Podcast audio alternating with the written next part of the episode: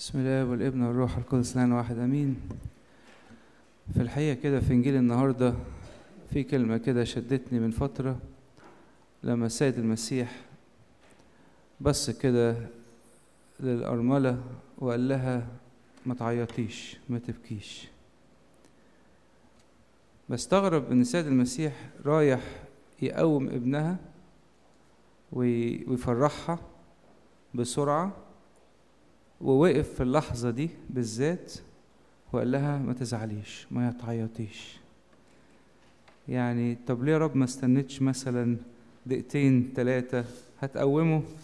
وإيه اللي هيحصل لما تقومه؟ خلاص ما هتفرح. ليه وقفت في اللحظة دي كده وقلت لها إيه؟ ما تعيطيش. الكلمة دي يمكن كلمة جميلة جدا السيد المسيح قالها. تعرفين الإنجيل طبعا بيقول عن الست دي إن هي كانت أرملة. وأرملة معناها إن هي مرت بمراحل الحزن دي قبل كده.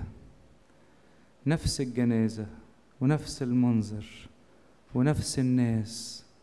تعرفين في إسرائيل كان بي بيشغلوا ناس متخصصين في ال sweet. يجي لما يكون عندك جنازة تدفع لهم فلوس عشان يجوا يعيطوا بس. كانت كانت يعني شغلانة زي مثلا بيجيبوا مثلا فرق في الأفراح تهيص كان في الجنازات ناس مخصوصين كده يقول لك ده wailing for wailing عشان يعيطوا ويصوتوا معاك.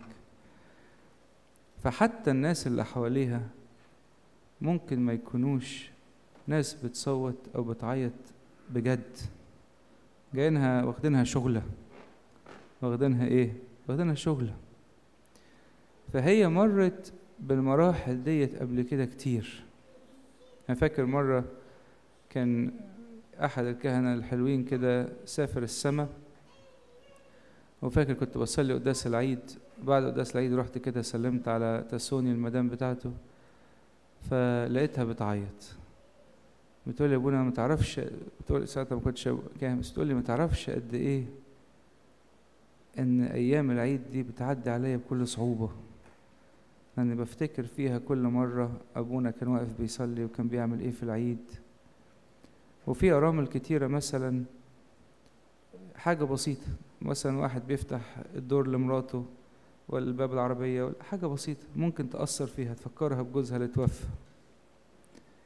فالست دي القصة دي شافتها بطريقة فوق الخيال. وعارفة يعني إيه الحزن؟ ورايحين كده عند باب ال... باب ال city ال gate دوت ده معناه إن هم رايحين عشان الميت بيعتبر مش نضيف. فواخدينه في مكان كده كأنه ماشي بره مطرود بره. حاجة صعبة يعني. حاجة صعبة. تعرفين أقول لكم حاجة كده بس off tangent وأرجع تاني. إحنا دلوقتي في الأيام بتاعتنا الموت برضه بقى شكله شيك. يعني حد بيموت بتحطه في صندوق وشكله حلو كده أيام زمان ما كانش كده خالص. ده أيام زمان حتى الإنجيل يتكلم على الريحة اللي طالعة من الميتين وإزاي ما كانش فيه كانت حاجات صعبة. الموت كان ليه ذكريات صعبة. أصعب من اللي إحنا فيها كمان بكتير. فالست ديت شايف قاعدة وشايلة كل الحزن ده جواها. كنت بقرا لأحد القديسات كده الغربيين كانت بتقول كلمة حلوة قوي. بتقول لما الواحد بيعيا الناس تتلم عليه وتكون حواليه تحاول تسنده. بس بعد فترة لما العيا بتاعه بيزيد الناس بتاخد إن هو عيان. فتيجي تعمل إيه؟ خلاص بقى أنت هتفضل عيان على طول. انت هتفضل كده دراما على طول هتفضل زعلان على طول هيفضل وشك كئيب على طول. فبتقول إن بعد فترة بيتولد جوه الإنسان أنواع من الآلام مفيش حد يقدر يعرفها إلا السيد المسيح نفسه. السيد المسيح يقول لها ما تعيطيش عشان الست دي عندها كل سبب في الدنيا يخليها تعيط. جوزها اللي توفى بعد كده في اللحظة اللي هي فيها دي الإنجيل يقول لك ابنها الوحيد. ابنها الوحيد ده يعني الحاضر والمستقبل بتاعها. الحاضر بتاعها حزن وكان زمان طبعا ما فيش بقى اللي هو ال 401k وال social security والحاجات دي كلها. الشاب ده هو ده مصدر الدخل بتاعها. كان زمان الراجل الغني يتقاس جزء من الغنى بتاعه عنده ولاد قد إيه؟ فدي يعتبر كل الورث بتاعها كله راح. ست كبيرة وجوزها راح وابنها راح. فربنا وقف في اللحظة دي قال لها ما تعيطيش. لأن ربنا عايز يقول لكل واحد فينا في لحظات في حياتك محدش في الدنيا دي كلها يعرفها غيري.